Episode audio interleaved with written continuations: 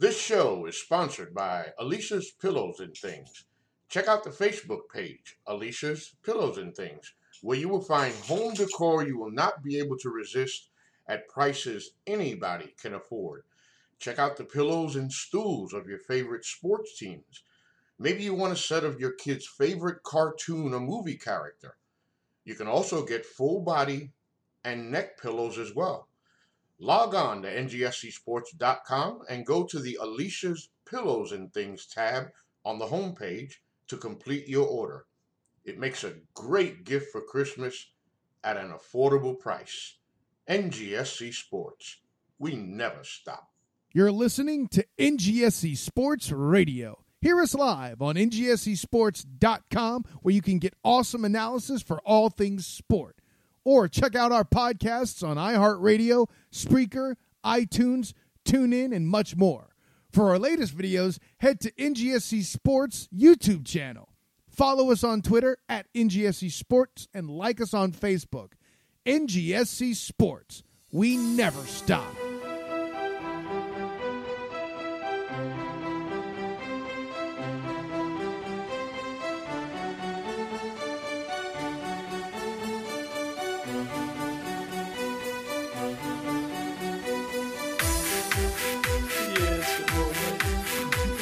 Now that I'm the proud owner for 20, I haven't slept much this week. Oh no. We Yeah.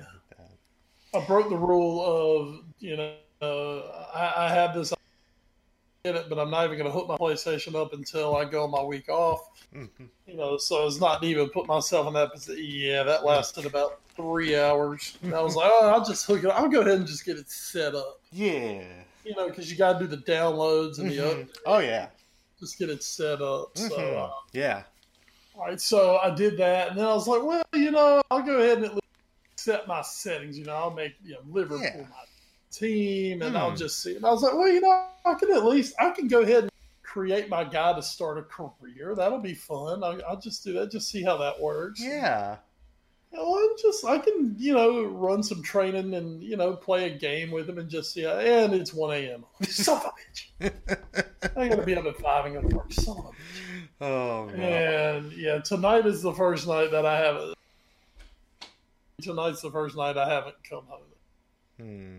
played the game. So uh, We'll, we'll be quick so you can get right back to your year annualized football franchise fun. no, I'm going to bed when I get off tonight. I'm still gonna work again tomorrow. oh, we're gonna get we're gonna get some work done here on the podcast. This is episode 287 of the Foreign Affair Podcast. Welcome everyone. I am Edward Greene, joined as always by McCall and Crime, Wes Bradshaw. We got a fun one for you today, folks. Uh, we're going to be going over the weekend that was in the Premier League. Um, we're going to be previewing the big match that'll probably be just dreadful and awful as all big hyped up matches tend to be um, for this weekend. Uh, we'll also uh, be doing a quick Champions League recap. We'll be going through that as we finish group stage week four there. Uh, we'll be hitting the news and notes, the watch four, and the so raw. Uh, maybe, maybe we'll, we'll, we'll see. Hey, hey, if nothing else, I will have a so a, a piece of so elite raw this week because it's it's our weekly our weekly Dio Maddin Brennan Williams update. Um, so we'll we'll have that. I I love how you've uh, slowly um, taken control of this segment. yes. It's taken it's taken five years for it to more from me just talking Yeah. about wrestling or to you turn it into basically uh, a wrestler talking about anime. Yeah. What what happened to Dio Maddin this week? Tu- tune in later to find out. Uh, as always, the podcast is presented by NGSC Sports at ngscsports.com. We never stop, as well as Alicia's Pills and Things. Listen, um, if you are uh, if you're an Ajax fan, you know it was it was a tough tough few minutes there at Stamford Bridge the other night. Um, what better way to console yourselves uh, and shed your Dutch ways than getting a nice body pillow? I don't know if we do international shipping on these. You'll have to ask Alicia herself. But get yourself a nice body pillow so you can have something nice to hold at night. And remember the glory. enjoy that comment to shedding your Dutch ways. Yeah, I know. Every time. Why can't you be a proud Dane? Uh, so give her, give her, give her a ring over there on her Facebook page at Alicia's Pillows and Things. She can hopefully get you the hook up there for international shippings. And if you're here in the United States, hey, maybe you're maybe you're a Washington Nationals fan. Uh, you're super excited. Get get your Nationals gear. Uh, get pumped and, for that World Series win. Uh, check out Alicia's Pillows and Things. Again, her page is on Facebook. Check her out there and get your house hooked up with some great sports stuff from Alicia's Pillows and Things. Speaking of things, things happen. Well, I was going to say, of course, speaking of international shipping, you know, mm. and uh, we we like to we like to talk about the worldwide footprint that we have on. Yes. Show. Yes. We mean you, the Balkans. Yes. Yeah, we would like to welcome a new listener to our pod this week. Hmm. Someone mm. who will download us every week. She promised, and that is our new Japanese contingent. Oh, konnichiwa. konnichiwa. Welcome, welcome, glorious Nippon. Thank you so much for joining us here. You know, it's not Naha Nippon wherever. You tell all about the anime. We'll talk the anime. But welcome uh, to our Japanese friend. I think I think she should start providing us with an, an anime corner. I a weekly anime corner. No, no, she doesn't need to do that at all. How how hath Japan changed her this week? That's that's the new segment. Maybe we could do that segment, but I, I don't. I don't think she's doing anime. Fun, fun. Just, I'll leave that to you and Brennan Williams. It's the bullet train. Um, hey, you and excuse me, you and Dio Maddin. Mm. Speaking of bullet trains, uh, United's getting hit by one right now as they drop Bam! another. Thank you, another match in the Premier League. This time to Bournemouth. Uh, one 0 is the score there. Didn't expect a Bournemouth game to only feature one goal, but here we are. Uh, Josh King does get the winner on halftime uh, as the Cherries up the Cherries and uh, United drop yet another match. Uh, Arsenal similarly failed to get a win at home. This is uh, this one was to Wolves, those plucky Wolves. They do get a uh, an equalizer as they've done it quite a few times. A, a, bit of a late equalizer, not super late this time. Still 15 minutes to play when Raul Jimenez equalized for Wolverhampton, uh, canceling out Pierre Emerick Aubameyang's initial goal for the match. Um, so uh, that's Captain Pierre Emerick Aubameyang to oh, you. We'll get to that, don't you worry. Uh, Manchester City uh, keeps pace, or tries to keep pace with Liverpool, with a bit of a come from behind 2 1 victory over Southampton. Uh, James Ward Prowse, our favorite Ward Prowse on the show, uh, get the goals for Southampton in the 13th minute, stunning the citizens at home. Uh, but the Kun, Serge Aguero, comes on in the 70th minute to score the equalizer for City. And then Kyle Walker, the first good thing he's done in about a year for Manchester City, gets the winner in the 86th minute to get them all three points. Um, Newcastle beats West Ham 3 2. They had to weather a late storm from West Ham uh, as Robert Snodgrass got a late goal to pull them within one in the 90th minute but could not overcome the first three goal salvo from Newcastle, as that's a big win for Newcastle to make their way up the table. Uh, Sheffield United, they just keep trucking on, trucking on. Uh, a 3 0 victory at home against Burnley. It's a brace for John Lundstram, and uh, this Sheffield United team just very impressive. Wolves very impressive last year in their debut season back up in the Premier League. Sheffield United do having a similar uh, time of it here uh, as they they've re-entered the Premier League, currently sitting now sixth in the table. Impressive, impressive stuff for Sheffield. Uh, Brighton and Hove. You know, really the difference in that. I mean, you know, people last year were looking at Wolves like oh, they could do some. Wolves had spent some money, mm-hmm. and Wolves had all had that Portuguese contingent. You mm-hmm. know, uh, had the, I mean, they had Portuguese internationals, and there was kind of some backroom dealings there that got them what they got. So Wolves last year weren't really a shock with their success. Right. the hell thought Sheffield United was going to be anything? I had them pegged for relegation. Yeah, I mean Shocking. they didn't go. They didn't go out and spend a lot of money, and they didn't, you know, go flashy. You know, a guy like Ruben Neves who. Mm-hmm you know, big teams around Europe it. There's nobody on Sheffield that big teams around Europe on. And here they are, man. They're just, you know, they're just playing their brand of football and they're going after it. They're playing very British. Very British. Oh, not not big Sam foot forward maybe, but they are playing very proper hard British football.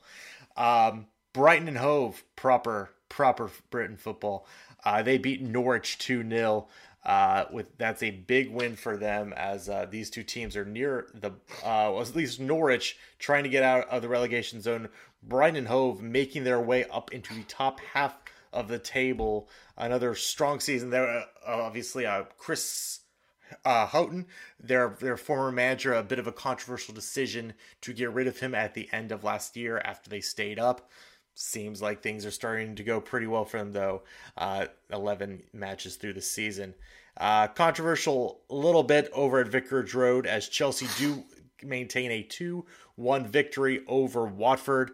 Uh, Christian Pulisic, he can't stop scoring. Stars and stripes forever. He gets what would be the winner, the second goal for Chelsea in the 55th minute. Uh, Gerard Deulofeu with a penalty in the 80th.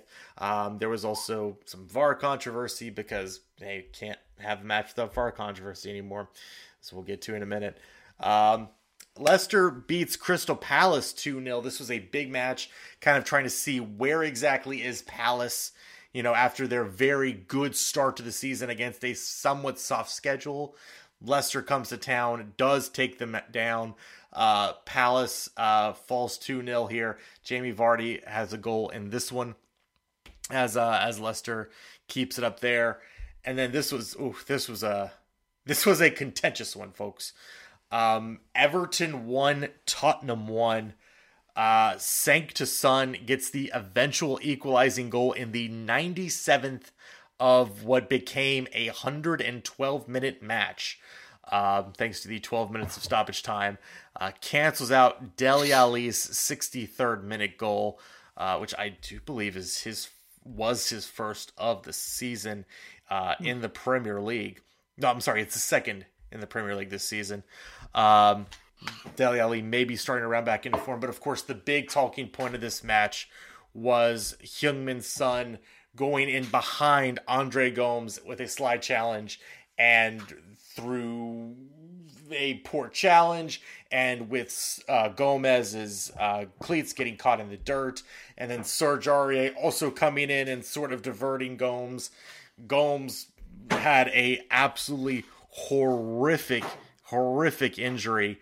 Um, it's a what looks to be a, a dislocation of his right ankle. Um, Heung-min Son was given a red card. That red card was then rescinded uh, later this week on appeal, so he will not have to serve a suspension for that. Um, but is you you saw the side Son horrified after after the challenge and seeing what what had happened to Gomez uh, or sorry, Gomes. Um, play Everton players go into the locker room after the match to console Son and tell him, you know, hey, we we know you, we know you didn't mean to do this. We, it it's okay. We we're not mad at you. We forgive you for this, dude.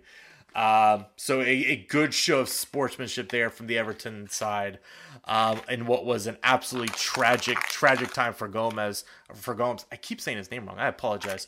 Uh, I believe this is also Gomes' second major injury like this uh, of his career. So we'll see if he's able to come back from this. His year is most likely done, um, and hopefully he will be able to resume his career at a later date. But uh, Wes, this was a a very interesting match that produced a lot of talking points. Uh, there was backlash to the to the some of the articles focusing on Son's um, grieving process and and and say and some people going so far as to say he was crying fake tears, which is unbelievable in my mind.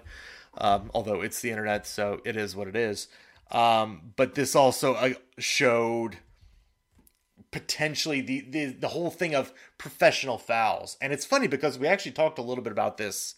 I think it was last week. Last week or 2 weeks ago when Palace played Arsenal and Guendouzi at the near the end of the match tackled literally tackled Zaha on a uh, on a breakaway chance. And and we talk about how how silly these professional fouls have been getting and how dangerous they can be. And it seems like that's kind of what this was for Son. He he went in from behind, no real chance to get the ball, but it's a play we see almost every week in England, and it just so happens this time it breaks a guy's ankle.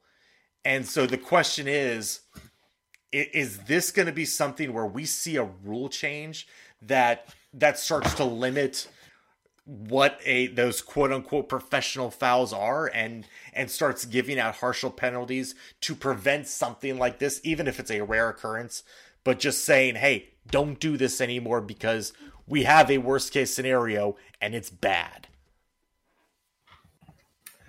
Ah. I think it's early to start thinking about that. Um god right now the last thing the freaking premier league needs are more changes. Yeah Let's keep asking. Hey, I know what. Let's let VAR check. What do you think? Well, you know what, VAR. That's the crazy thing. VAR didn't check this, and that's and that and that's and that's the weirdest part because it's like this is something VAR should be used for, and and the uh, there was a uh, Anthony Taylor, the referee in the match, uh, mm-hmm. initially had produced a yellow card, and then after seeing the injury, revised it to a red. And that's something where if you can go to VAR and say, look, this it was a poor challenge, but it wasn't potentially a red card worthy challenge, maybe he changes that. But still, with, with these sorts of, you know, you see guys tugging on players' jerseys from behind. You can easily blow out a guy's hamstring if you do stuff like that. I, I just wonder if. Yeah. I, I don't know. I'm just, I see it more as I mean, this is an isolated incident. I mean, yeah, there. I mean, there is a. Uh, I don't know. I just I believe with it just being, you know, this is a very unusual circumstance that mm-hmm. took place. Um, I don't know if I see that this is going to lead to the outcry for massive rule change because I mean, the other thing is, if you start doing that, you are massively changing the Premier League. True. I don't. And the Premier League prides itself on its physical, tough, athletic play that they have. Mm-hmm. Uh, and you know, changing things in the Premier League that's not usually much of an option. The Premier League doesn't do change. I, um, I just wonder. At least not we we have a term for it, and and and I, I see it get bandied about, and I think I don't know if it's necessarily what Son did, but it, it, it's it's sort of what Guendouzi did, and it's we see it a lot. Shithousery. That's that's what I think is like. Yeah, it's fine if you want to be physical. It's fine if you want to have have strong physical presence. What I'm talking about is when you're when you're not even making a play to the ball when, when the foul is so obvious and it's just like, yeah, okay, we get it. We, we know you were trying to stop a breakaway, but you had no ability to even get to the ball. Like everyone in the stands knows it. As soon as the guy usually commits the foul, he already knows the card is coming. I just I wonder if it's in those sorts of situations that we might that we might start to move towards harsher penalties. That's that's where I'm getting. I, I understand strong tackles are a part of the English football. I, I totally get that. I'm talking about, as I said, the shit housing.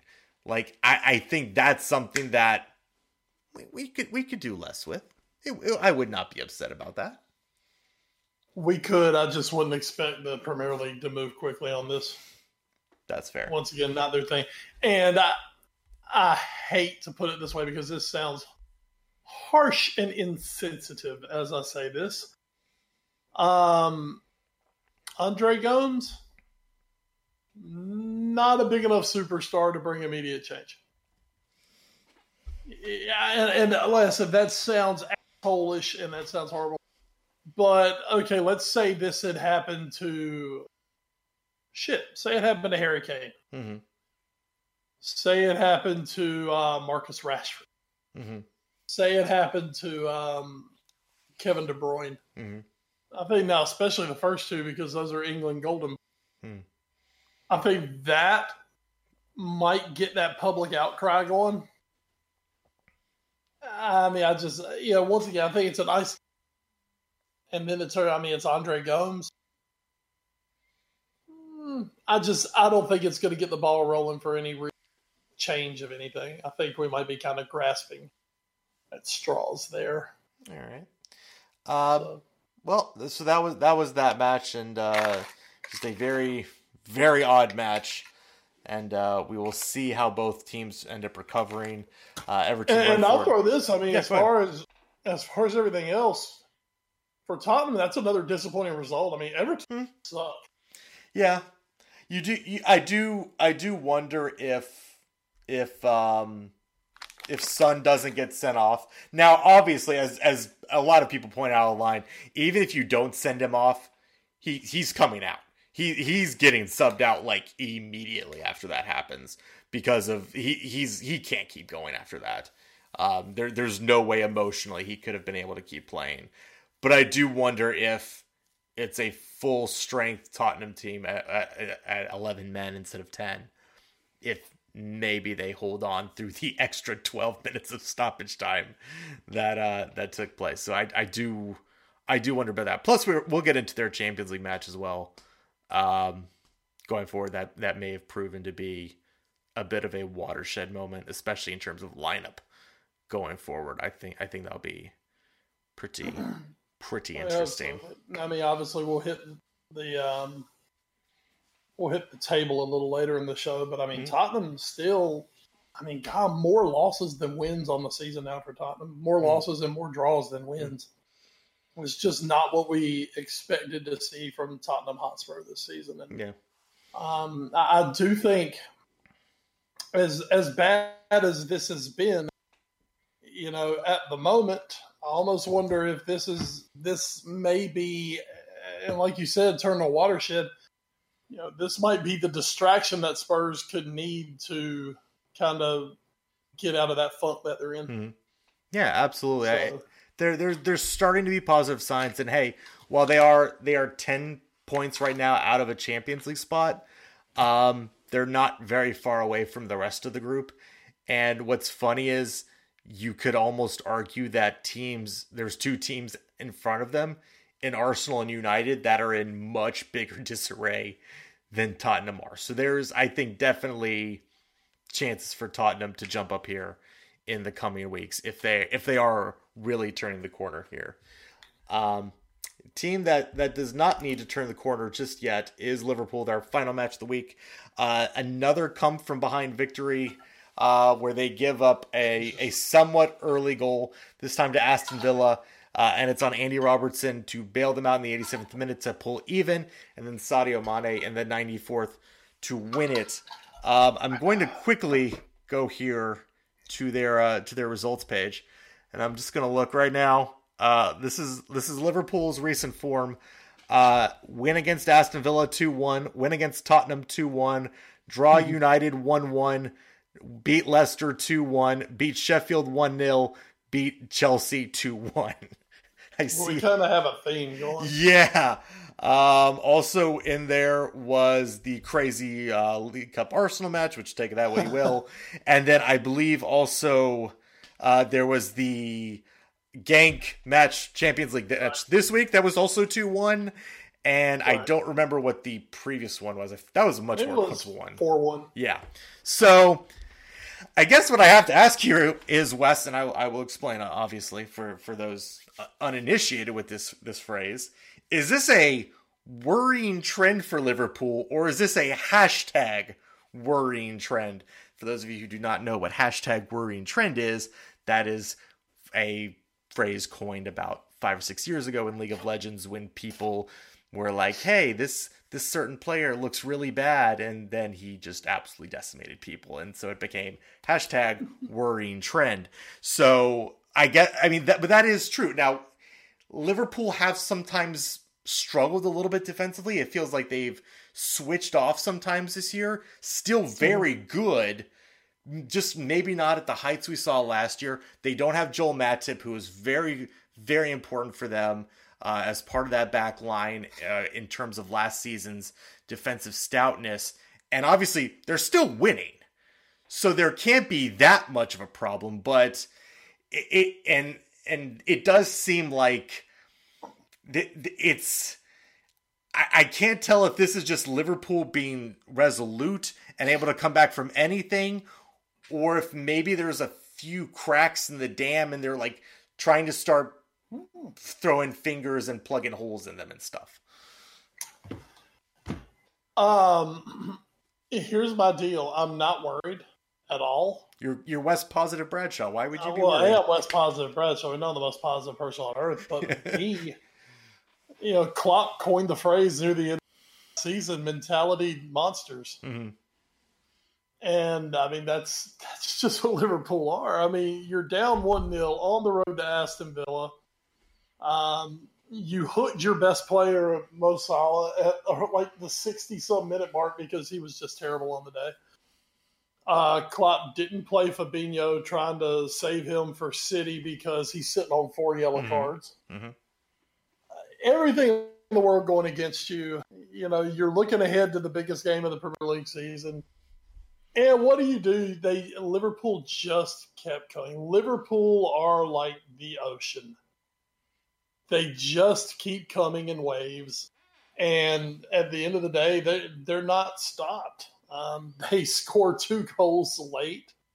Uh, Andy Robertson, of all people, getting the equalizer. And then Sadio Mane, who had been absolutely dreadful on the day. This Sadio Mane, who right now might be the best player in the Premier League. Absolutely dreadful on the day. And what does he do when everything matters most? He finds the ball, puts it on his head, and gets a winner. Um, Liverpool right now have the feeling of, oh God, I hate saying this so much because it's one of my most dreaded Premier League memories ever. It feels like Fergie time. I mean, you know, Manchester United were the absolute kings in the '90s and uh, and throughout the 2000s of you know they would have a shit day. They would be off. They would be off. Nothing would be going their way. You would be up. Everything be going your way, and then all of a sudden they would find two goals to beat you somehow. And you know what? That's why they won a shit ton of Premier League titles. um, it, I, I just I believe it's got to be kind of frightening for Liverpool's opponents and for the Premier League that right now, seeing on the fact that Liverpool haven't played very well. Overall, Liverpool haven't played that well. And they're on pace for the greatest Premier League season ever. um, you know, they sit atop the league, 10 wins, one draw. They've dropped two points on the entire season. And to top it off, they've, after we play City, we've played all the top teams in the league. Mhm. We played Tottenham. We played well, okay, out of the big six. We would have played everybody out of the big six plus Leicester. And if we get a win against City, we would have dropped two points out of the whole thing. So I mean that that's got to be terrifying. And then when you take into account that man, Liverpool aren't, playing, and yet they keep winning, and yet they keep winning because you um, you've just got to have you've just got that feeling somewhere in you that that front three can click at any time, and we know they can because we've seen that front three click at any time. Now you add in the fact that suddenly Alex Oxlade-Chamberlain has goals in his last starts. Um, the fact that oh god they might have found a goal threat from midfield. Uh, Alisson is rounding back into form. Uh, know, I think we I think we um, put off the fact that he missed two months of the season and is just coming back. Um, no matchup right now. One semi worrying thing is uh, Joe Gomez is he hasn't really gone back to the heights he was uh, he had hit last season. Um, I mean, there's no worry with Lovren. There's nothing. there's nothing even think about there. He is hundred percent Dejan Lovren, so Yeah. uh, nothing new there. Uh, Van Dijk has been really good this year. he hasn't been maybe you know, it's it's almost like he's kind of got like a little Mo Salah syndrome Mhm. that second season where he was so he was just he was best in the world level a year ago. And I'm not talking about best center back in the world. I'm talking best level, much like Salah was his Mhm. first year at Liverpool.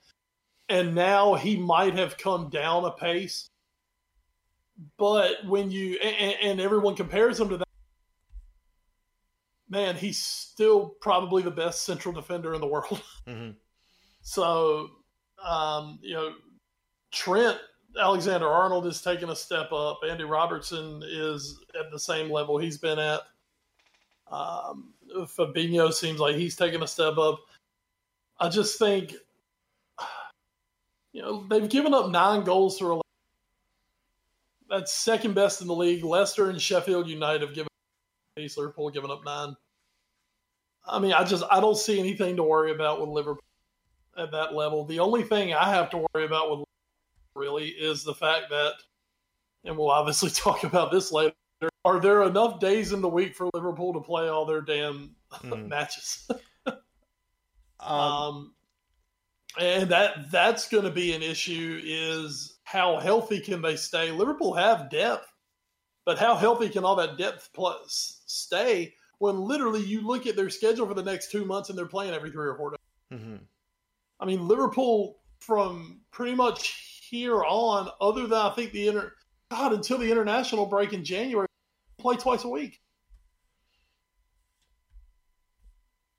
I mean, it's Champions League or Mhm. it's um, Club World Cup or it's Carabao Cup or it's FA Cup Mhm. uh, or it's just uh, December, you know, December Premier League scheduling Mhm. uh, that's that's going to be that's going to be Liverpool's toughest opponent is going to be God getting themselves off the mat every day to play. Mhm. Um, but as far as the way Liverpool are playing, they've got a mentality that you know they just have that mentality, and that's carried them this far. If the front three can snap into form, that, that to me that's just got to be terrifying for everybody ahead of them. So one thing I would say is because you know I I love my numbers, I love my math. Um, you giant nerd, you. I am. It's true. That's why I wear glasses. That's Um, right. Very good point. um, so there is a stat um, called expected goals, um, which is basically like based on shots and shot selection, how many goals should a team expect to have scored in a match, and how many should they have expected to give up in a match. Um, and right now, um, with the numbers on expected goals and expected goals against, and then translating that into expected points, uh, Liverpool are currently outperforming their expected point total by a little over eight points. So that is that is the if if there is a worry, and and as you say that yes they aren't playing yet at maybe their peak level. The worry is that they have not been playing at their peak, but they've also been very fortunate. And and the worry is that if that fortunate side collapses a little without the play coming up to meet to to balance it out, that Liverpool could start to fall hard. And and when I say hard, I mean become the second best team in the league instead of the first. Um, so it's very very very steep drop. Um, Exactly. So I do think that with their schedule coming up, with that very tight schedule coming up, th- there is a chance that Liverpool could regress back to what their expected numbers are. And in that scenario, that that there is a bit of worry there for Liverpool going forward. Now, having said that, that doesn't take into account mental fortitude. That expected goals doesn't take that into account. There is something definitely to be said there for that. But I think if there is a an actual worrying trend, it is how far above their you know, if in baseball it would be, you know, your Pythag, you know, which is very simple. It's based on how many runs you've scored and how many runs you've allowed.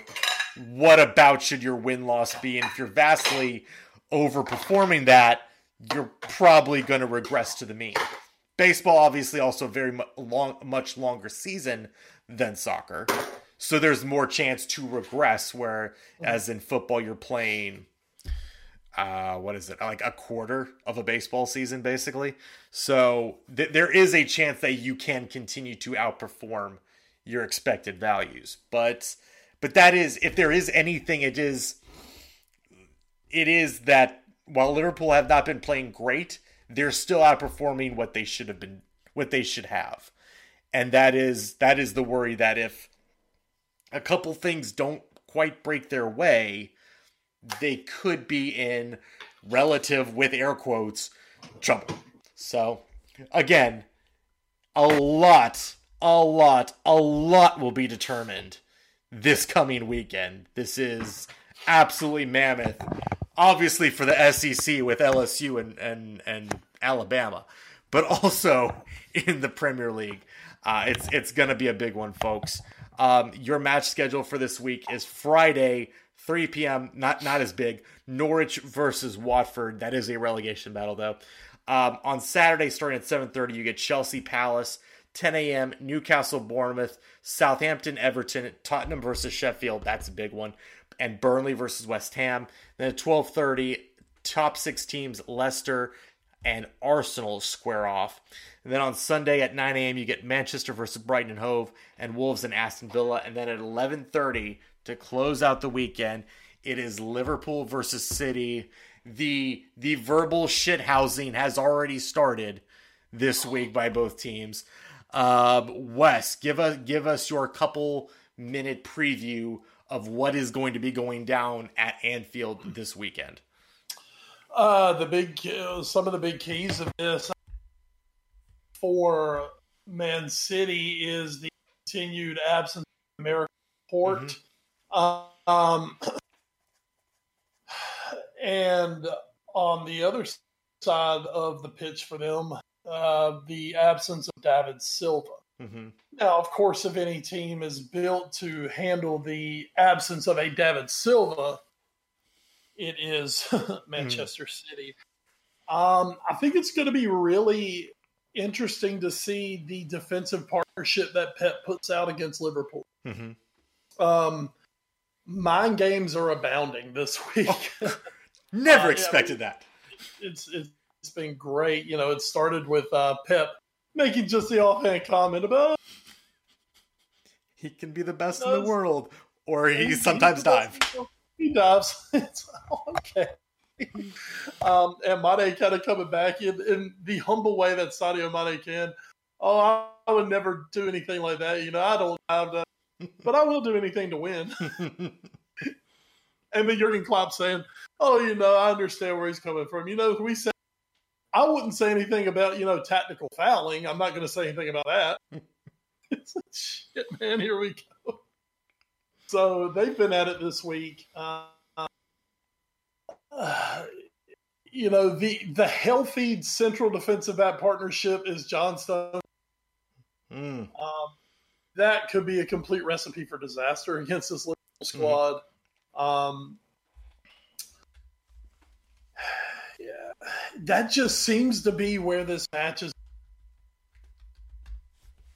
Liverpool attacking them. Mm-hmm. Um, because it's just you just you have to feel Liverpool are going to be ready for that City attack. Uh, Fabinho, of course, taking the taking last Saturday off, so he's he's there. If he gets a yellow card, matter because this is the one that matters. Right. So you're going to have Fabinho back. Uh, you'll have. I'm. I am guessing that back line is going to be uh, Trent, uh, Lovren, Van Dijk, and Robertson. Uh, can can Lovren play within himself and not just lose his shit?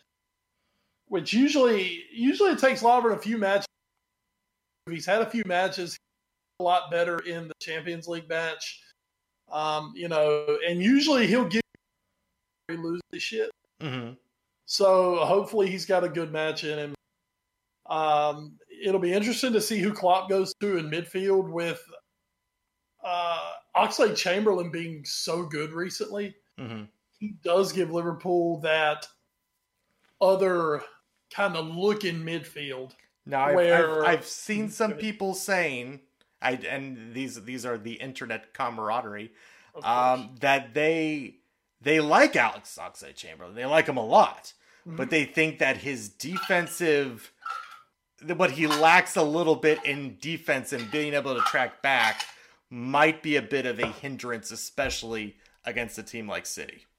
and that's the thing, you know, he is he is the definition of an attacking midfielder. And I mean, he will get back and press. He will he will he will griff some. But when you look at the big game midfield that we've seen from Jurgen Klopp recently, it's been Fabinho at the base, Jordan Henderson, and uh, Gini Wijnaldum going Mhm. forward. Um, Henderson has been under the weather this week, playing the Champions League match. Uh, due to that, you got to assume he'll be fit by Sunday. That is kind of Jurgen Klopp's tried and trusted midfield. Um, so, does he want to stick with the tried and trusted midfield, or does he want to shift someone out and kind of add to that dynamism and bring in an Alexander? Or God, we got so many two name guys all the Oxlade Chamberlain, um, who who does give you that extra scoring threat. And don't forget the last time, hey, the last time Manchester City saw Alex Oxlade Chamberlain, he was absolutely terrorized. Right. Uh, you know, of course, in the the four three match a couple ago, and then in the Champions League uh, quarterfinal where he just you know pile drove City nearly by himself, and he he's really back into. So there is, I mean, that, it's it's a good problem for Jurgen Klopp to have. I have talent in my midfield. What do I do with this talent in my midfield? Good problem to have. Uh, I just I think it's going to come down to the two defense and who really steps up on the day. Um, that's my uh, that's my key to the match. Is both attacks are going to be there and ready to do the thing. It- It's going to be you know, who can control the field and who can. Con- Right. Well, and, it- of course, and of course, um, the tiebreaker at the end of the day. This is Anfield. Yeah. This is our fortress where we haven't lost in nearly three years. and and that is that has been absolutely gigantic. Um, obviously, a a draw would not be a poor result for Liverpool. Uh, it would keep it no. would keep City six points back. Um, Oh yeah, so we will we will see if it, it's it's going to be a big one. And, and we saw last year the the razor thin margins right. that that decided these these some of these matches Well, last year. And, and, really, you look back at last year. Um, you know the draw at Anfield, and then the hmm so the one 0 or a two one at City. I can't remember, but I think it was one 0 with the one potential Liverpool goal Right. getting barely and eleven millimeters Yep. and got hooked out of literally razor literally, literally the last possible moment was hooked out, and that was the 11 millimeters. If Liverpool, you know, peg City back there, we win the league. Hmm. Based on all form going forward, we win the league. So um, obviously, these are the two matches that determined the league last year, hmm and most likely, most likely, they're going to be the two matches that determine. Because if Liverpool get a head to head on City and yeah, everybody talks about the big lead Liverpool had a year ago, but also City had hand. Mm.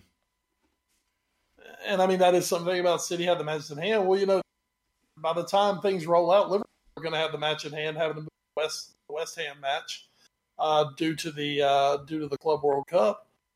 Um, and if I mean, you get the nine point lead now, and you head. I mean, there's something to that. So, um, massive, massive weekend on Merseyside.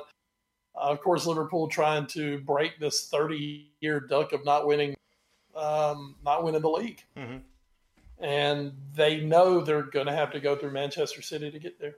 And that will start this Sunday, their first of two meetings in the Premier League this season. Other Somebody's others, planning to go to the pub. Others, other matchups to be determined. Uh, as we said, Liverpool do lead by six. Uh, City are still two up on Leicester and Chelsea in third and fourth, respectively. It's Ars- crazy. Just just to interrupt, it's crazy how City are up two points on those, and yet absolutely no one even can those two as like any sort of a threat to second place. Well, and I think that's because Chelsea are very young, and Right. a lot of times and, and very inconsistent. very inconsistent. as We saw in the Champions League this week. Uh, and Leicester, like we knew they'd be good, but we didn't think that they'd be this good, and that other teams like Arsenal and United and Spurs would have taken a step back through the first uh, quarter of the season. So And and especially with Leicester, they're gonna they're gonna have mhm. Season because you know still no one's that sold on Leicester. So. exactly. I mean, yeah, people people are saying yeah they're a good team, but Mm-hmm. as far as truly being sold on Leicester, eh, I'll you know I'm kind of like the rest of them. I'll wait till uh I'll wait till February. well, and So- the big thing, they don't have European football, unlike most of these other clubs around them. That's so. right, absolutely right. is something that helps. Uh, Arsenal are in fifth. Uh, Sheffield United are in joint sixth with Bournemouth. Big, big shakeups at the top of the table. But at the bottom of your heart, the relegation zone, it's Everton, who's currently sitting in 17th, just outside. Uh, in just inside is Southampton, who are three points from safety. Norwich, and then Watford. Watford still looking for their first win of the season. Um, we'll see. We'll see if they get it. We'll see if they get it this weekend. They're playing. I've already forgotten. They are playing Norwich. They're playing Norwich. That's right. So a chance for a win there at the head to Carrow Road. All right, the Champions League. Let's get to it. Um, through Group Four, we started to lock in some teams into the next round. Uh, Real Madrid making their case to advance out of Group A with a convincing 6 0 victory over Galatasaray, their first big win of this entire group stage. Uh, very important for them. And then PSG ho hum 1 0 victory over Club Bruges through Mauro Icardi's 22nd minute goal. Um, with that, Galatasaray cannot advance in the Champions League. They could still theoretically get into the Europa League uh, knockout rounds by finishing third. Uh, PSG, they're through, and with one point, they'll advance as group winners. Real Madrid have almost locked in a, a, not a Champions League knockout spot, but they do need just a few more points. Um, but Wes, at the end of the day, for as as rough as it's been for Real Madrid at some times, it looks like with two matches left, they they probably won't win the group as they're five points back at PSG with two matches to play. But it does look like the national nightmare is over. They are going to go through to the Champions League knockout round. Madrid, if Madrid make a bunch of guys just shut up around there. um, I, I, Madrid are not having this horror season that everyone's thinking that that it makes it out to be. Mhm. It's just that they're not They're not They're not Galacticos. they're not as dominant as they were. Mhm. I mean, I'm sorry to say they're not as dominant as they were. I mean, they're tied at the top of the league right now, and they're um, they're just they're not the dominant um, you know force of personality that they've been in the Mhm. past. Of course, Part of that's no Cristiano Ronaldo, but I mean, this is not a bad Real Madrid team. They're just they just have kind of a bad vibe, but results wise, not doing half bad right now. They're really doing pretty well. Just real quick, uh, Wes mentioned that uh, Real Madrid currently tied atop the La Liga standings. They're currently tied with Barcelona and Real Sociedad. It is crazy. Right now, La Liga, Barcelona leads on goal differential. They are only seven points clear of 14th placed Eibar. Oh yeah, and already have th- and already have as many. This this league Get, Getafe is at 19 points. They're 3 points out of the league lead and they're in 7th. This is I mean, this is absurd. and then you look at someone like Atletico Madrid, Yeah. six draws in twelve matches, and they're one point out of first place. I I mean, it is it is absolute insanity in um, in La Liga, and like we said, just to throw a little little something at Barcelona because I taught them in a moment. Barcelona are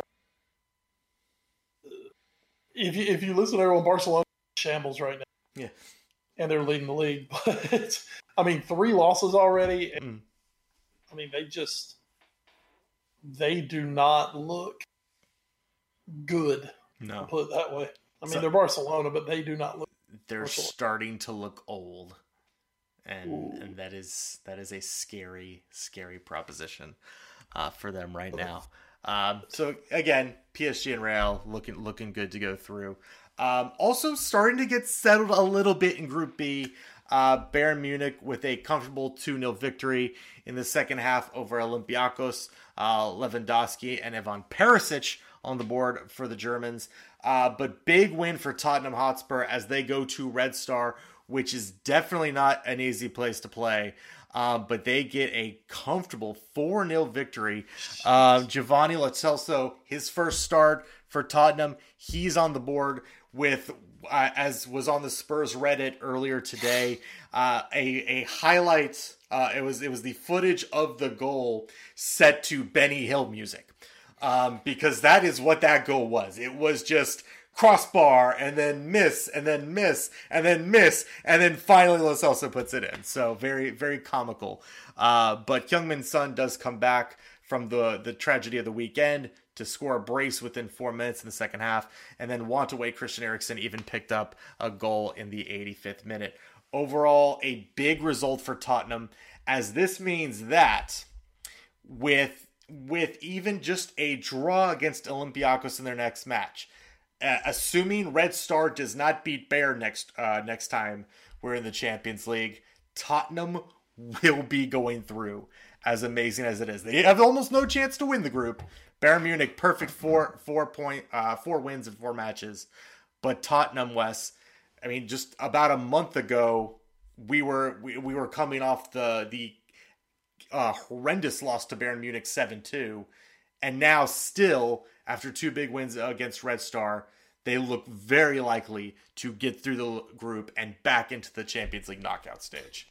Uh, they do. It's it's almost like kind of like a respite for Mhm. Spurs Mhm. because the Premier League has just been so ugh, crazy for so many teams and it's so tight in there that it's almost like you know let's just get to the continent and we can breathe a little bit. Mhm. Trust me, been there, lived that life before. Um, so right now we're seeing somewhat of a different Spurs in the Champions League than what we're seeing in the Premier League. It, it's almost like there's not as much. Uh, there's just not as much pressure really in the Champions League. I also, I also so think they're getting, they're getting a chance to play with a little. I was also going to say I just think the lineup is better. Uh, I I think they they play. They they played a center back pairing today of Sanchez and Dier, which looked good. Uh, again, Lo Celso looks like he's going to be the starter moving forward, which is a great thing. Ndombele didn't play, which I mean that's fine. He'll be back on the weekend. Or actually, I'm sorry, he did play. I, th- I thought he played, and I just didn't see him there at first in the lineup. Uh, Juan Foyth also getting to play. Ryan Sessegnon finally on the bench now. The last the last two matches, he gets in there for a little bit of time. Um, I, I think we're starting to see. We had to blunt them in, Wes. We're blunting them in, but I think, I think finally we're starting to see the Tottenham that we might be seeing the rest of the season, at, at least in terms of personnel. Whether whether we're going to see this kind of quality the whole year, I don't know. But I, I think Pochettino is finally starting to round his lineup that he wants into shape, which is hopefully good news for Spurs moving forward. and Um, hopefully for Spurs too, that uh, that injury. Not, I mean, I, I think that's been a little. God, they've just been, you know, guys. Every time guys start to do something, it's like something happens to them, yeah, or, or they're coming back and they just haven't found form. There's just so many little things that have been going on, Mhm. um, plus all the other things around them. So, you know, let's say, hopefully going to Europe, getting a nice win. Hopefully that'll just lift the spirits in that clubhouse Mhm. and it'll get some guys feeling okay. I'm not terrible. Yeah. I'm not playing like shit. Um, you know, hey, I've got a good match. On, mm-hmm. uh, being back, that can only help. He's a big summer signing. Uh, you know, if he comes back and is in some form, that's going to be a help to him. Uh, Spurs, I, once again, I think Spurs still have a very high ceiling. Oh yeah, I think so too. for this season. Mm-hmm. You know, even even with where they are right now, I mean, let's throw this out. They're not winning the mm-hmm. that. Yeah. But I would not be surprised come the end of May that Spurs are sitting in fourth, if not third place. Yeah, they they definitely have a chance, and uh, and you know, hey, it didn't look like it a, about a month ago, but hey, if they can beat Sheffield United, that that would be a good, another good sign. Where's that match at? I believe it's at it's at uh, Tottenham. Okay, it's at yet to be named stadium. Yes. Um, and I just think too, if they can just a win on the road, mm-hmm. that too, yeah, that will. And, and hey, maybe this one go. It was on the road. And getting a win. I mean, that's yeah. it, you know, I mean, shit. We saw what Red Star did last year. Mm-hmm. Um, they beat the champions of Europe, the six-time champions of Europe. Uh, uh, I mean, they beat Napoli there. They beat, yeah. They they the roost at home last year in that Champions League group. Just mm-hmm. do anything on the road. So we know Belgrade's not an easy place to go play. So uh, I mean, give Spurs all the credit in the world. Not they go there, they the sales out of that place early mm-hmm. and cruised. Mm-hmm. I mean, absolutely cruised to a victory. Absolutely. So that is big time for Spurs, and as you said, and I agree. Hopefully, that's going to get them. Now there is another story in that group. Mm-hmm. If we want to talk a little Bayern Munich real quick, let's go for it.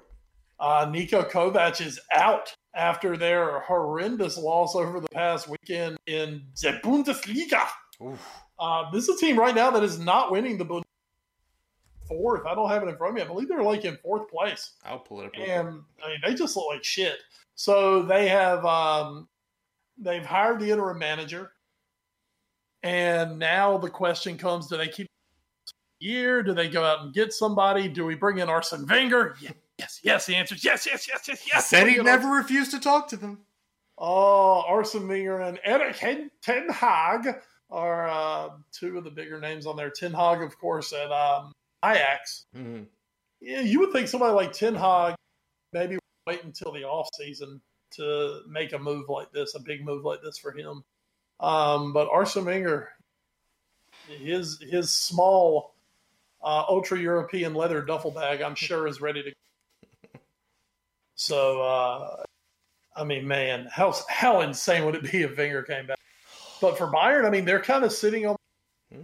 where are Bayern going to go? It's a talented club, hmm? but the direction was just completely off this year. There was no respect for Kovac left in that locker room, mm-hmm. Um, and he had completely lost the plot. And right now, this is a Bayern team trying to find their Yep, and you were right, Wes. They are currently on fourth. They're joint third on points, uh, behind, and they're just behind Leipzig on uh, goal differential. So, um, Ralf Rangnick, also a name float around there, but I don't think Rangnick. I've actually heard Rangnick.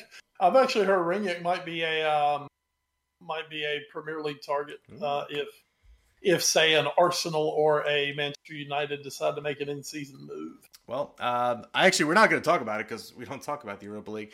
Uh, but there was some talk that going to today's because they played today uh, right. Arsenal Europa League match that uh, if Arsenal did not get a win, uh, this might be in the road for Emery.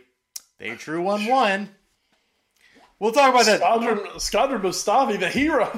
yes. God, that's so bad. Uh, we'll talk about that in news and notes a little bit though. Um, Group C, uh, City they still look pretty comfortable. They did draw against Atalanta this week. One. God, one. did you see all the shit that went down in that match today? I did not. What happened? So, at halftime, they pulled Ederson. Oh, because I saw Bravo got got sent off. I did see that. Right, they pulled Ederson at halftime, and um, I don't know if he has a niggle but Claudio Bravo came in. Bravo got a red card, and Kyle Walker had to go play keeper for the rest of the second half. Oh. And I apparently made a really nice save on a free. So, um, God, Claudio Bravo, what a fucking shit house he's been.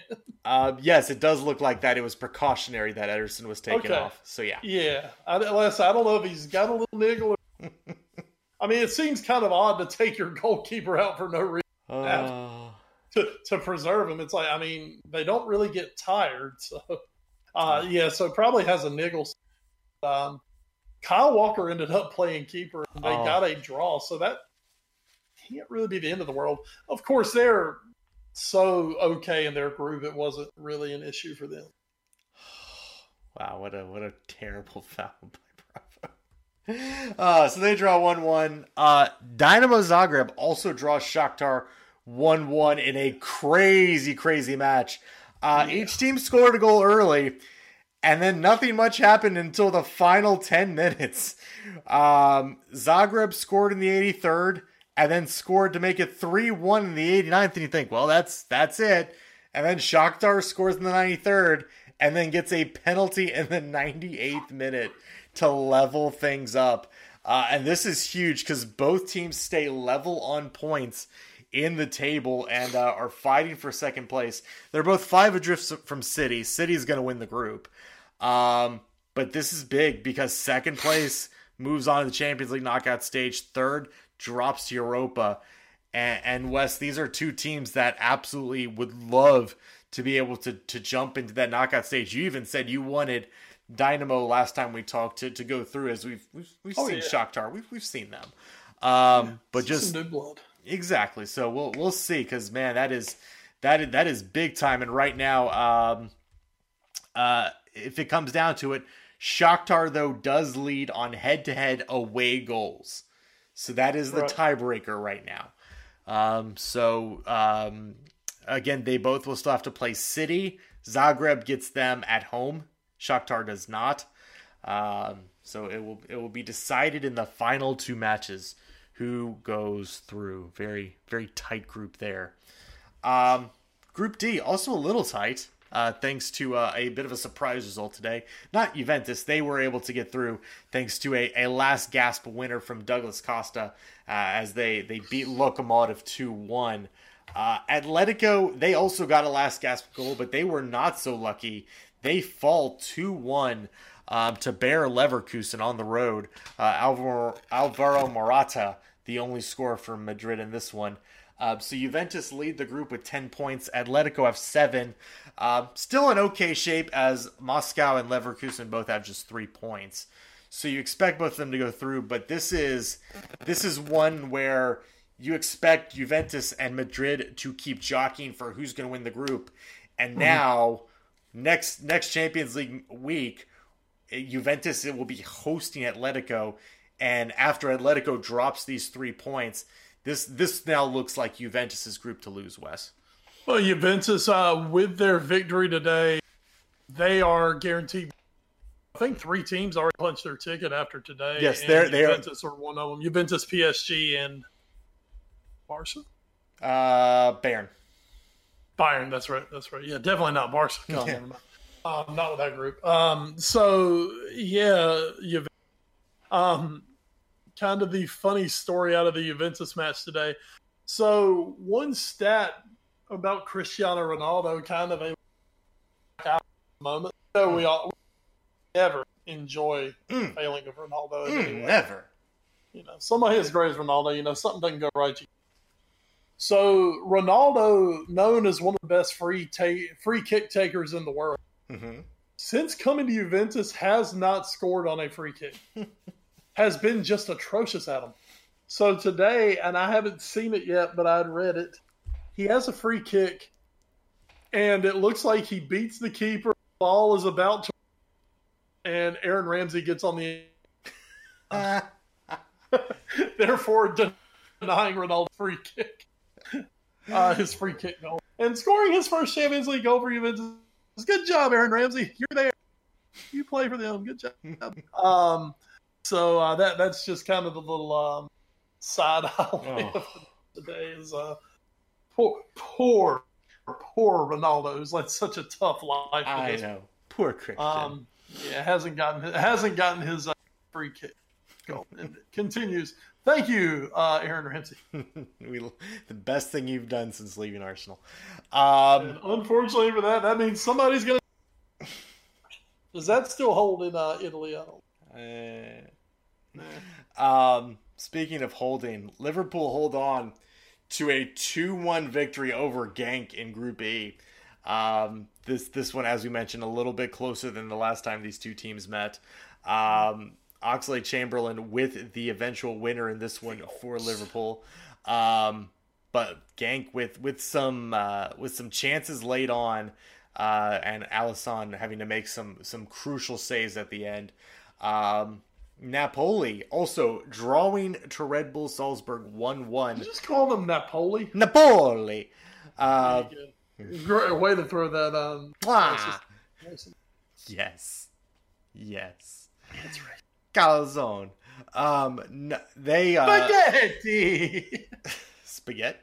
Um, they unfortunately dropped two points that would have seen them go back to the top of the group. So now Liverpool lead the group by one point. Both of them are at least assured of Europa League round of 32. Yay. Um, and I'm sure both of them will most likely be going through. Of course, those teams will be meeting next match week in Anfield. Um, but Wes, again, another another two one victory for Liverpool in what was described as a a somewhat subdued Fortress Anfield for the week. Uh, very flat, very flat. Um, I, I really think in between the the whole fact of after what happened with Aston Villa, Mm-hmm. of that, and um, the obvious whatever anybody wants to say, you know they got to be looking ahead to Mhm. City this week. That match is just so massive, as we talked about earlier, and then the fact you're playing at home in Genk, who you just pretty much annihilated in Belgium. Yeah, there's no doubt. Whatever Klopp wants to say, Liverpool going ahead. Add to the fact you shuffled up the lineup. You didn't. You didn't start Firmino. You didn't start Mane. Um, did I start Mane? No, didn't start Mane. Did not start Mane. Did not start Trent. Did not start. Uh, Jordan Henderson didn't start. Uh, didn't start Lovren. It was a very changed Liverpool side. It was a let's do enough to get the job done. Mhm. Liverpool side. Um, and I think that even I think that rolled to the fan base. I mean, normally in a European week, as soon as that Premier League match is all right, hey, we got Champions League this week. Here's what we get. Excitement. This week, it is all centered around City. All the talk has been around the City match. Good reason. You know, no, I mean, if Liverpool had been playing, say, really push some things differently. Mhm. But I mean, it's, it's Genk. Yeah. For everything, I mean, it's the eighth place team in Belgium right now, and a team you just beat four to one. This is what happens. You you look past those teams, and Liverpool were fortunate to uh, come out there with a victory, a deserved victory. Don't get wrong. Mhm. It was it was literally. what- I know you joke you joke with me about well they should have scored five. Salah should have had a break. Didn't score. Um, I mean, there was one or two more they had really, and you would have expected them to score. On the night, the other night, you know what? Liverpool were the better team, but it's just because they're that much ink, and they deserve their win. They deserve their three points. And now, just to touch on Napoli, really, my God, you want to talk about a grease fire? You know, we're in England, so we're not talking about it. Um, Napoli is having like a full fledged meeting down. now. It's being led by the may quit his job in the next week. Oof. Um, apparently, there was a uh, there, there was a train camp, basically that the upper management wanted us to, and the players are like, "No, we're not going. No, we don't want to go to this. We're not going." And then Ancelotti was like, "Yeah, I'm with the guys. There's no need for this. This is stupid." So now it's like them against management, and then they go and they on with Salzburg, and it is uh, it is not it is not pretty down in there. Two wins, two draws in their four Champions League matches. After getting that match week against, Mhm. thought they were going to go away. Instead, they find themselves in second, and if they don't get their shit straight, so could come around because you know Salzburg have Genk in the next. They took Genk to school in the first match on match day one. So if they can do that, that puts them on. And you know you've got to you know, you've got to favor Liverpool. Mm-hmm. So you know they could be tied on seven, or I'm sorry, they could they could point lead the group mm-hmm. the final match day, or a one point lead over uh, right. Getting into the knockout round. Mm-hmm. And if they come out of this group and you know, you could give them a pass last year, Liverpool this year where they were easily, easily the second best team in this group, supposedly. Oh, yeah. mm-hmm. If they don't get out, I mean, there's some hell to pay down. so this group, this group definitely has some. Even though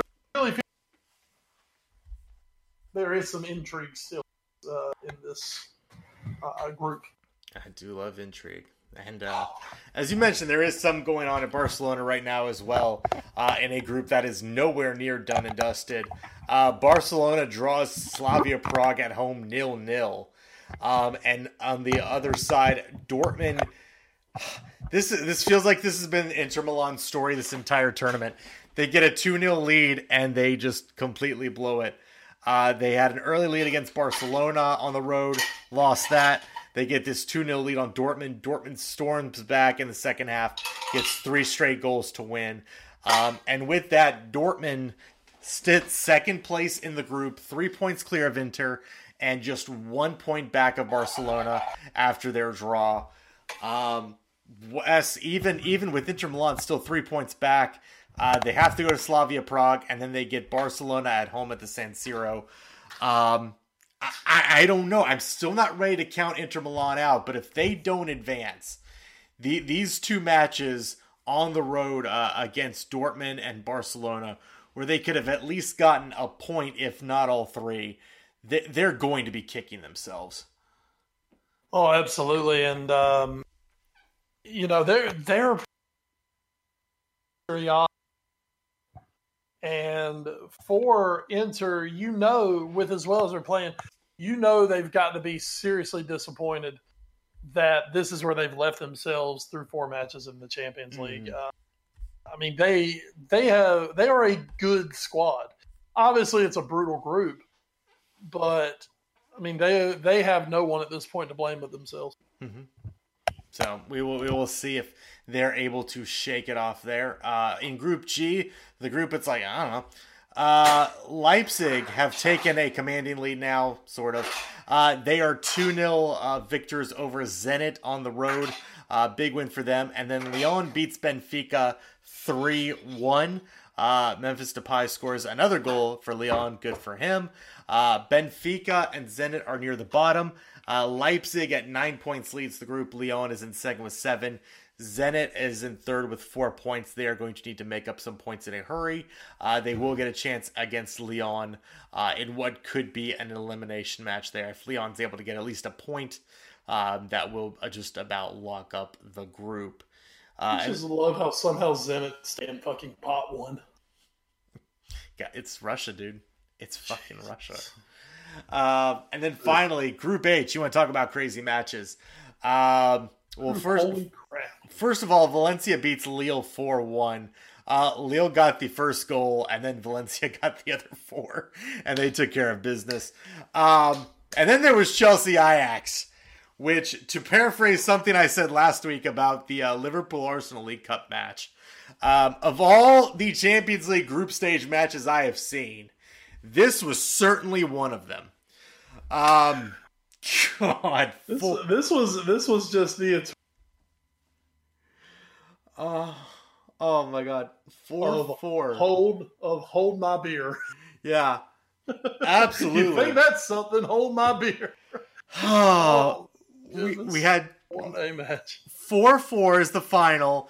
Ajax gets two own goals from Chelsea. Chelsea gets two penalties, including one that was the end result of two players getting sent off for Ajax for two different things. And Ajax having to play the last like 15 minutes down to nine men all of a sudden. Uh, it there was a VAR replay where the ball accidentally went off Tammy Abraham's hand, and so it didn't count. Uh, Abraham also one of the own goals in the match. Uh, we had a goal go off uh, Kepa's face. Uh, we had Chelsea miss like a pair of sitters at the end that would have won it. I, what do you do after a match like this? Like, if you're Chelsea, w- yeah, you came back from down four one through through a confluence of bizarre things, but you also could have just won it. Like, like I don't know how you feel after a match like this. This is one of those, um, you know, after a high school or college or pro football game, this is one of those where the coaches say after the game, they're like, all right, tape, we're not watching any of this, just move on to the next one. Um, Ajax went from being completely in control to, I think, right, I can see them right now, the fight back to Amsterdam, just complete silence Yeah. And every now and then the only time you look up you like huh what the hell just happened? You know is as the the old uh, youtube video with the kid after the dental surgery. Well, i can't feel my hand. Um i mean that's basically what this turned into a nightmare. Act. um kind of a like disturbing drug induced dream for Chelsea. it's like you can't say, man, we played great. No, you played like shit. Yeah.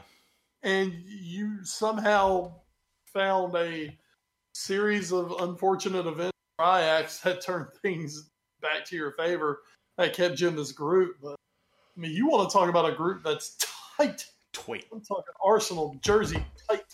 These Um, these nups might be too toit almost. I mean, here you go with two matches to go. They played out each other, so Mhm. now it comes down to it comes down to two match days. Say that is an absolute. And then there's Valencia, who just no one's paying any attention. Mhm. Seven, Yep. because All, I mean, why would you at this point? Yeah, Ajax, Chelsea, and Valencia all at seven points. Valencia, because of tiebreakers, are actually in third place. Um, but again, Valencia gets Chelsea at home next match week, and if they can win there, that that is huge. Ajax, of course, will be taking on Lille. Um, but I mean, if Ajax and Valencia find wins next week, it's going to be so hard for Chelsea to get out of this group. Um, especially when But I also, whatever else on in the last week, you're going to have Valencia, Mhm. and you know they they could be battling for either. I mean, anything could still be up for grabs. True. Very true. Or they could just agree to play to a draw and Chelsea's out. So Yeah, I mean, anything could be happening here. it's it's gonna be Yeah, they cray both- cray. Of drawing, uh, and we go in with three teams on eight points. Let it happen. Let it happen, folks. Um, so that'll be Love drama. something we watch next Champions League, which will be Thanksgiving week. Hey, that Tuesday and Wednesday will be uh spare spare us your your your Turkey Day football. This is the only football we'll need that week. A Uh, unfortunately, on Turkey Day, it'll be. yeah. Unfortunately, on Turkey Day, it'll be Arsenal. Yeah. Damn it. the true turkeys. Hey, there you go. got them. The real turkeys of English football. Oh, well, we we've been going off for a while, um, and I know Wes Wes wants to uh, to to get to bed pretty quickly, um, so we're gonna go really quickly through these news and notes. Um, as always, we love pimping the the uh, the, uh, the athletic here. Um, great great article from Daniel Taylor, um, who is a fantastic writer. Uh, now 15 months in, Emery's Arsenal is a team riddled with doubt and confusion. It's a great write up on, on what's going on there. And of course, as Wes mentioned earlier um, in passing, uh, due to his outburst uh, upon being pulled a couple weeks ago, Granit Xhaka has been stripped of his captaincy. Uh, Aubameyang is now going to be the captain. Um, so, hey, good move, Emery, I guess. I mean, it's probably about three months too late, but good It's job. probably going to catch you a revolt. yeah. Yeah, you kind of did that by giving them the option Yeah. of who the captain. Yeah, Don't be a strong manager and pick it yourself. why Emery has never been a strong manager. Um, also, uh, wanted to get your thoughts on this, Wes, because you know it's United and they do weird things. Um, always have a thought on them. They they are looking to spend, I believe, uh, about a hundred million this this winter transfer on uh, Declan Rice. Now, 100 that's 103 million dollars. It's about 80 million pounds. Mm-hmm. But West Ham's Declan Rice. Now, I not, nothing against Mr. Rice, and and he is young. He's young and he's English. But um, is he is is Wes? Is Declan Rice worth 80 million pounds? Just like Harry Maguire was worth. Oh my goodness. Oh, United. They want they want that young British core so badly. Oh man. I mean you're you're literally God, right now Declan Rice, if he was if Declan Rice was Irish, which he almost was, if Declan Rice played for Ireland and not England midfielder. Mm-hmm. I mean, 80 million is that is England um, it's bonus, basically. Yeah, it's surcharge. It is, it is insanity. But United are desperate, and United, hey, good press. Mm-hmm. And what's better to get good press? Obviously, winning's not that important. that wouldn't help at all, would it? Um, you know, let's go out and sign and throw a shit ton of money at one. It's definitely expect a kid to expect a twenty year old to come in and pick. It's definitely not the reports that you're about to be bought out by a Saudi group. That's the Saudi group that murders journalists and yeah. cuts the hands off of people who steal bread. It'll be fine. Um, I, women, I, actually saw women, people. You don't need rights. I saw people in the group saying, uh, like, oh, oh God, you know the the Glazers are bad, but at least they're not Saudis. And people are like, are they? Are the Glazers really like? Are we okay? Are we? The Glazers aren't angels, and everybody's like, dude, come on. Yeah. The it's like I saw somebody say. It's like I mean, yeah, and we don't really care for the Glazers, but they don't like cut people's heads off. Yeah. Oh it's like, my god! It's like they don't oppress rights of an entire gym. Yeah. Um, or or sexual preference in their country. I, I mean, I did, I did I actually see a lot, and again, I don't actually think that's going to happen. I think that's that's rubbish. Um, I did see a lot of people in the comments going, "If that happens, I'm probably done with United," and I don't blame them. If if a Saudi group took over Tottenham, I'd probably be done with Tottenham, to be perfectly honest. So, I'm just same. My, mine may run depth of I don't know. I, there there are talks out there potentially being taken over one day by like a China mm-hmm. which would not make me a happy person. I think I would just maybe have to tone it down a little bit, but you can't walk away from the team. I mean, what are you going to do? You, it's not like I was a United fan, but now they've been taking over the Saudis. Bring on the Chelsea shirt. Last week, no, no, you you just you just go cheer for like Bolton or um. Exactly, but who wants to cheer for lower league clubs? Come on. And and hey, hey, we cannot. There's there's nothing wrong with China. There's absolutely nothing nothing wrong no, no. with the People's Republic of China. It is a fantastic place, Absolutely. and and they are having to deal with so many terrible protesters down there in Hong Kong, which definitely isn't that right? Isn't that right, Comrade LeBron? it's definitely definitely not definitely not that we are saying that Hong Kong should be free. Definitely not saying that that Hong Not Kong here on the Foreign Affairs podcast. Free. No, no, that is we don't deal with foreign affairs here on the Foreign Affairs podcast. We absolutely would not say that. We would and not next say on our NBA coverage. Yeah. Yeah. yeah, Blizzard. It's okay. Marv Albert here. Oh my god. Blizzard. Poor, poor Blizzard. Um, Wes, final news and note. Um, so what what uh, what are Liverpool gonna do with that whole uh, thing? this has the potential to be. Hmm. What are you guys? What are you guys doing? What are you guys doing? So you know, as I mentioned earlier, I may have mentioned this Mm-hmm.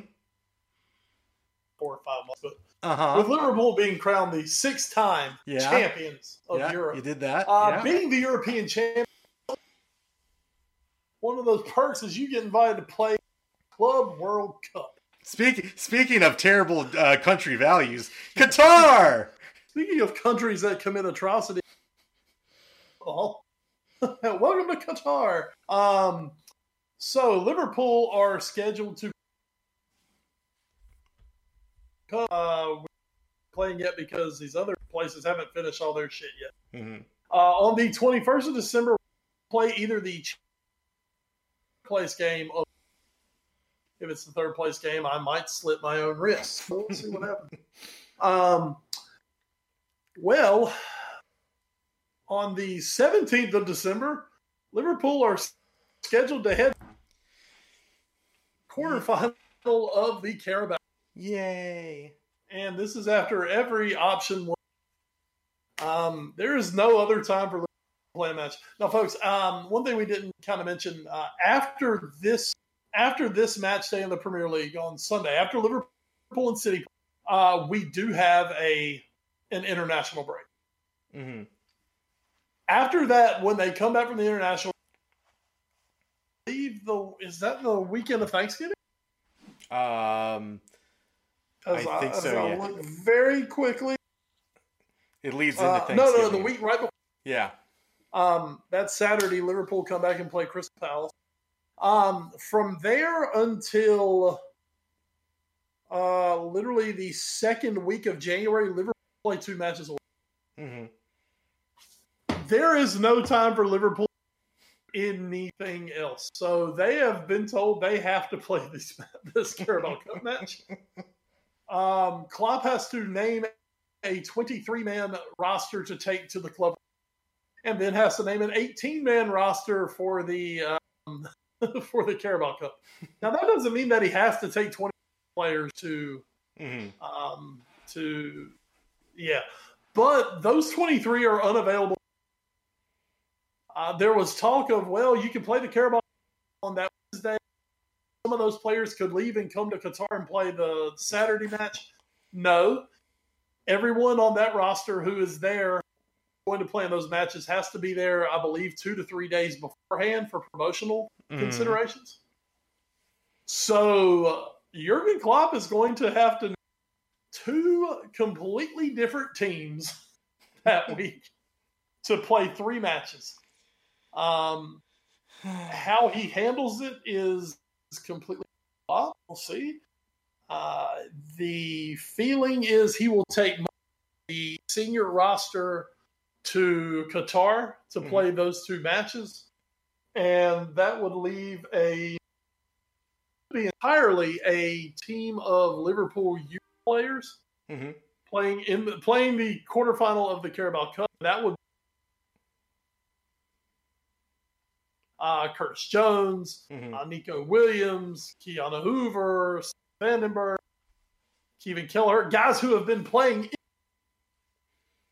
But the difference with the Carabao Cup has been he usually has about four or five of the in there. You know, the likes of a James Milner, hmm Oxlade Chamberlain, Naby Keita, uh, Divock Origi.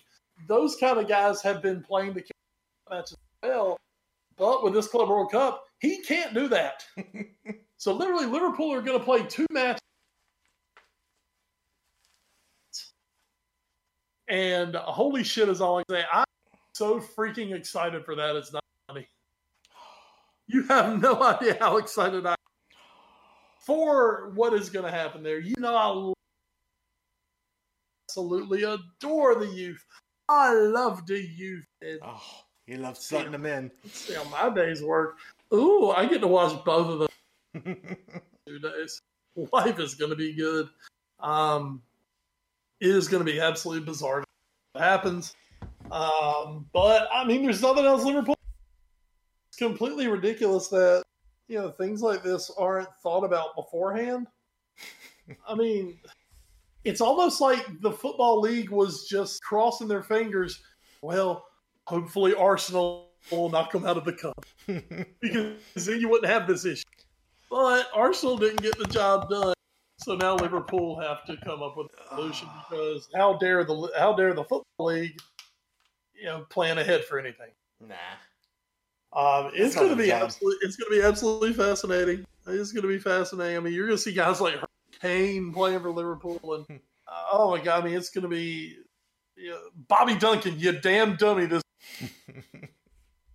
no, you had to go to Fiorentina.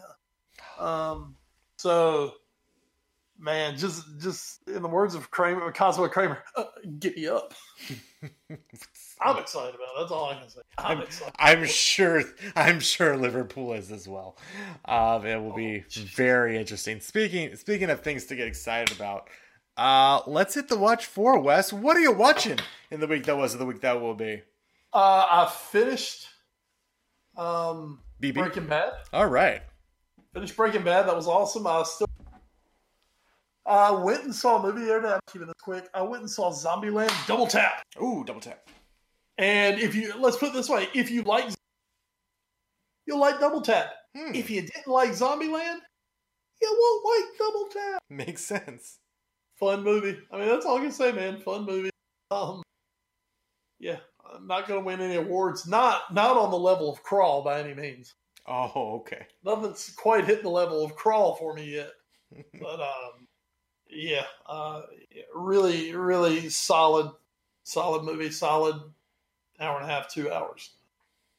Um, I mean, it's it's Zombieland. They, they don't. They're not going to try to shock you with uh, Academy Award winning performance. Oh yeah. We we we know what to expect with Zombieland. Oui, oui. Um, I I will real be real quick. Um, I would uh, of course it's it's November and it's finally starting to get cooler. Apparently, we're gonna get snow in a week, so that's a thing because that's how it works. Uh, and hey, it's college basketball season, and and the uh, the ACC has apparently decided, hey, open with a conference game For multiple teams. yeah. Uh, North Carolina played Notre Dame tonight to start off, and uh, Virginia starts their title defense. And in the most Virginia thing ever, they win 48 34 against Syracuse. And, and folks, we do mean basketball, by the Yes. way. That's not the football. sport. No, no. uh, Virginia's doing pretty good in football this year, but oh no, Yeah. no, that's that's uh that's a basketball score right there. That is not great. Apparently, that uh, Coby White kid for Carolina Oh yeah, he's good.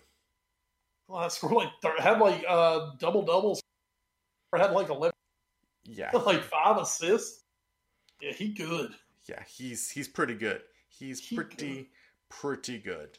So that'll that'll do it for the watch four. Um, so so no so elite raw this week from US. Well, I've, I've got to touch on something. Uh, Okay, go ahead. Saudi Arabia and everything. Uh, WWE had Crown Jewel uh, last Thursday. Uh, from all accounts, was a successful event. Things went great. Uh, Bray Wyatt won the Universal title. The Fiend is your new Universal Champion. Um, and then something happened which left nearly the entire crew stuck in Saudi Arabia for a day. Um, there was no immediate answer as to why they were being detained in Saudi Arabia. Okay. Um, WWE is kind of cool. I'm not buying that. hmm I think there was something more to that.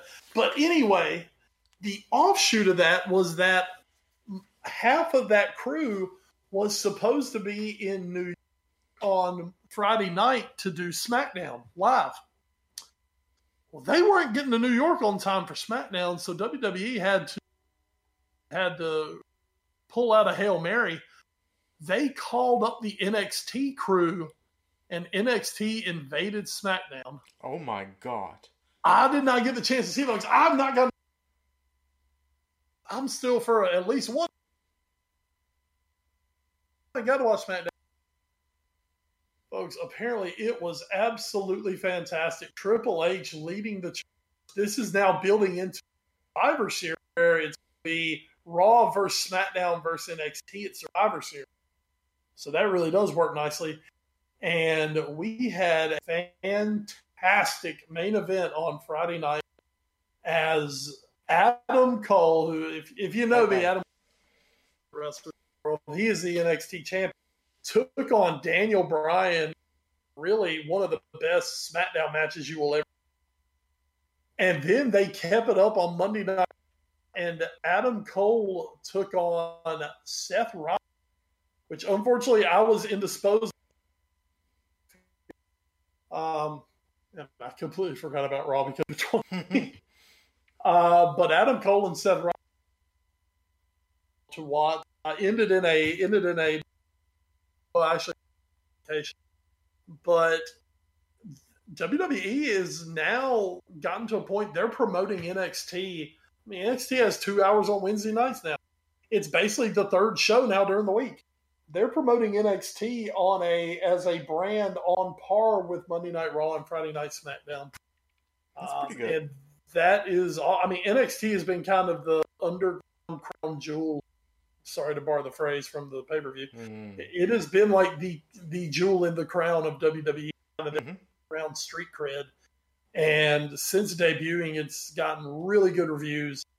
It's probably the best out of the three shows, and it is it is a, an immediate influx of fresh, hot talent onto the main screen. For WWE. And I don't see where it can do anything. Nice. Well, um, I- man. yeah, I will give my small part. Hey, hey, nobody can say that Dio Maddin does not fight for his friends. Um, Brock Lesnar and uh, the guy who Paul Heyman, uh, the guy who like pumps him up and whatever. There you go. Um, he So came of over. He came over to the the desk and started started yelling at Jerry Lawler. And, King. and and was like, and they were uh, something about asking about where's Rey Mysterio. Uh, well, I don't know. No, I don't know. Um, and and and and Mr. Maddin was not having it, and so Mr. Maddin got up and got in Mr. Lesnar's face. And he and and hey, Mr. Maddin is like a few inches taller than Brock Lesnar, so he Oh, yeah. actually, he's a very big man. And and for one brief glorious moment, you saw the beauty that was Dio Maddin standing up for what he believed in and taking on Brock Lesnar. And then Brock, Los- Brock Lesnar threw him through the table. Yeah, Brock does shit like that. So, but hey, hey, hey, Dio Maddin doesn't take shit from no one, and I fully expect this to go somewhere. And I really want to see Dio Maddin break the shit out of Brock Lesnar. I want to see it happen. I want the redemption arc, WWE. I want it. Make it anime. I love it. I love it.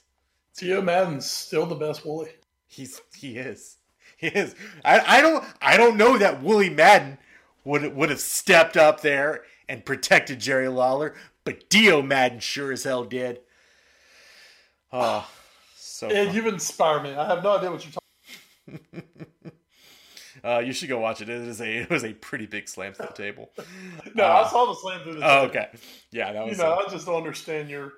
it's fine. Yeah, I just don't understand. Uh, You're you. Wooly one time. But you killed- do you. You're the man. Everybody remembers that one time Wooly killed that guy playing football. Um, so that ends uh, this episode of the podcast. want to give a big shout out, uh, as always, to NGSC Sports as well as Lacey's Pills and Things. You can find them on the social media as well as us. We're there too. As a collective on Twitter, we are at AFA Pod. Wes, you are. I'm at Wes Bradshaw 21. And I am at Edward Greene. You can also find us on Facebook, Instagram, and YouTube via our parent show, the All New Sports Show. You can also email us at allnewsportshow at gmail.com. Thanks to our podcast providers, including Podbean.com, Stitcher, Spreaker, iHeartRadio, the TuneIn Radio app, Google Play Music, and the iTunes Music Store. Um, so we will be back next week because we're on a big string of of uninterrupted live programming. Um, so so big things coming there, uh, and of course we'll be breaking down Manchester City at Liverpool. We have to. It's it's going to be happening, um, and uh, yeah, that it'll be a big big recap next week in a match that I'm sure will definitely not disappoint, like so so many other match of the weeks have So many others. so many others. Um, so on that note, we're about to get out of here. But before we do, Wes, anything else you'd like to add? Uh, it is the last week high school. Um, at least one that I'm going to be calling. Hmm. Um, so yeah, Hunt fight this week. Rocky Mount Northern Nash playing for second place in the Big East. Uh, Beddingfield and Southwest Edge for the East Plains title. Um, and I'm doing Hunt fight Yay! Because we gotta sell One Christmas. one. Yeah, one Christmas. there's there's no one that's trusted enough to do a second. And I'm telling you, man, you have no idea how talented you are. no other talent in that town that can call any football games. It's true. It's, Oh, it's man. damn true. Oh, and uh, by the way, in our uh, in our special Rocky Mount mayoral runoff, Sandy Roberson is your new uh, mayor. Aw, I kind of, I kind of wanted to see Bronson win, just so, just, so, Uh, as, as, just, just so the, uh, we- what is it? yeah, we, the, um, we did not need that. the, what is it? The Rocky Mount Concerned Citizens Facebook page. Shameless is back. Oh, you you you love the I, I just, I just wanted to see the absolute meltdown that could have happened. Ah, that's what I'm and the, the meltdown would have been epic. The overall effect on the Oh, yeah. would not have been good. I, I mean, I'm not there anymore. I don't care. So You're not there. I still have to live here that's true. That's actually true. for a little while longer. I got to be here. Yes. So, yeah, good, good for you, Mr. Roberson. Good, good, good for you, dude. So we'll, we'll, we'll leave it on that note. And hey, again, Alabama and LSU play if you're still into that sort of thing. And uh, that's uh, Oh, I'm definitely into that sort of thing. yes, you are. I, I plan on basically seeing a pair of in, in about a 12 hour time stretch or about a let's say a 16 hour time. Well, no, because it's an afternoon game. Fine, in 24 hours, I'm going to see number one version of. It's big, big time, big time football this weekend, folks. And I'll be back to recap it next week. But for now, he's Wes Bradshaw. I'm Edward Greene. Thanks so much for joining us here on this week's episode. Uh, this week's episode of the Foreign Affair Podcast. Until next time, everyone, stay safe and enjoy the football. Oh, good night, Niko Kovac. We know you'll find a job somewhere. It's just not going to be in the Bayern. It will not be in Yeah. Sorry, Niko.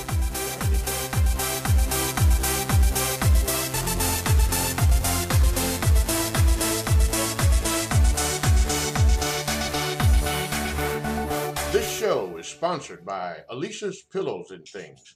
Check out the Facebook page, Alicia's Pillows and Things, where you will find home decor you will not be able to resist at prices anybody can afford. Check out the pillows and stools of your favorite sports teams. Maybe you want a set of your kid's favorite cartoon or movie character.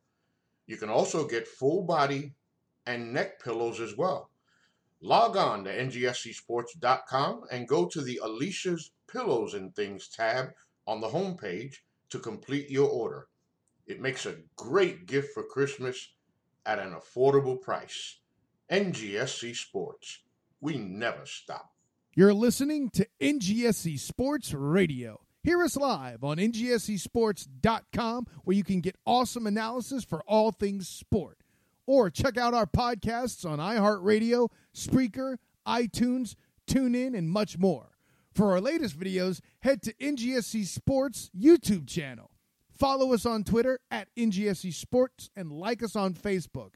NGSC Sports. We never stop.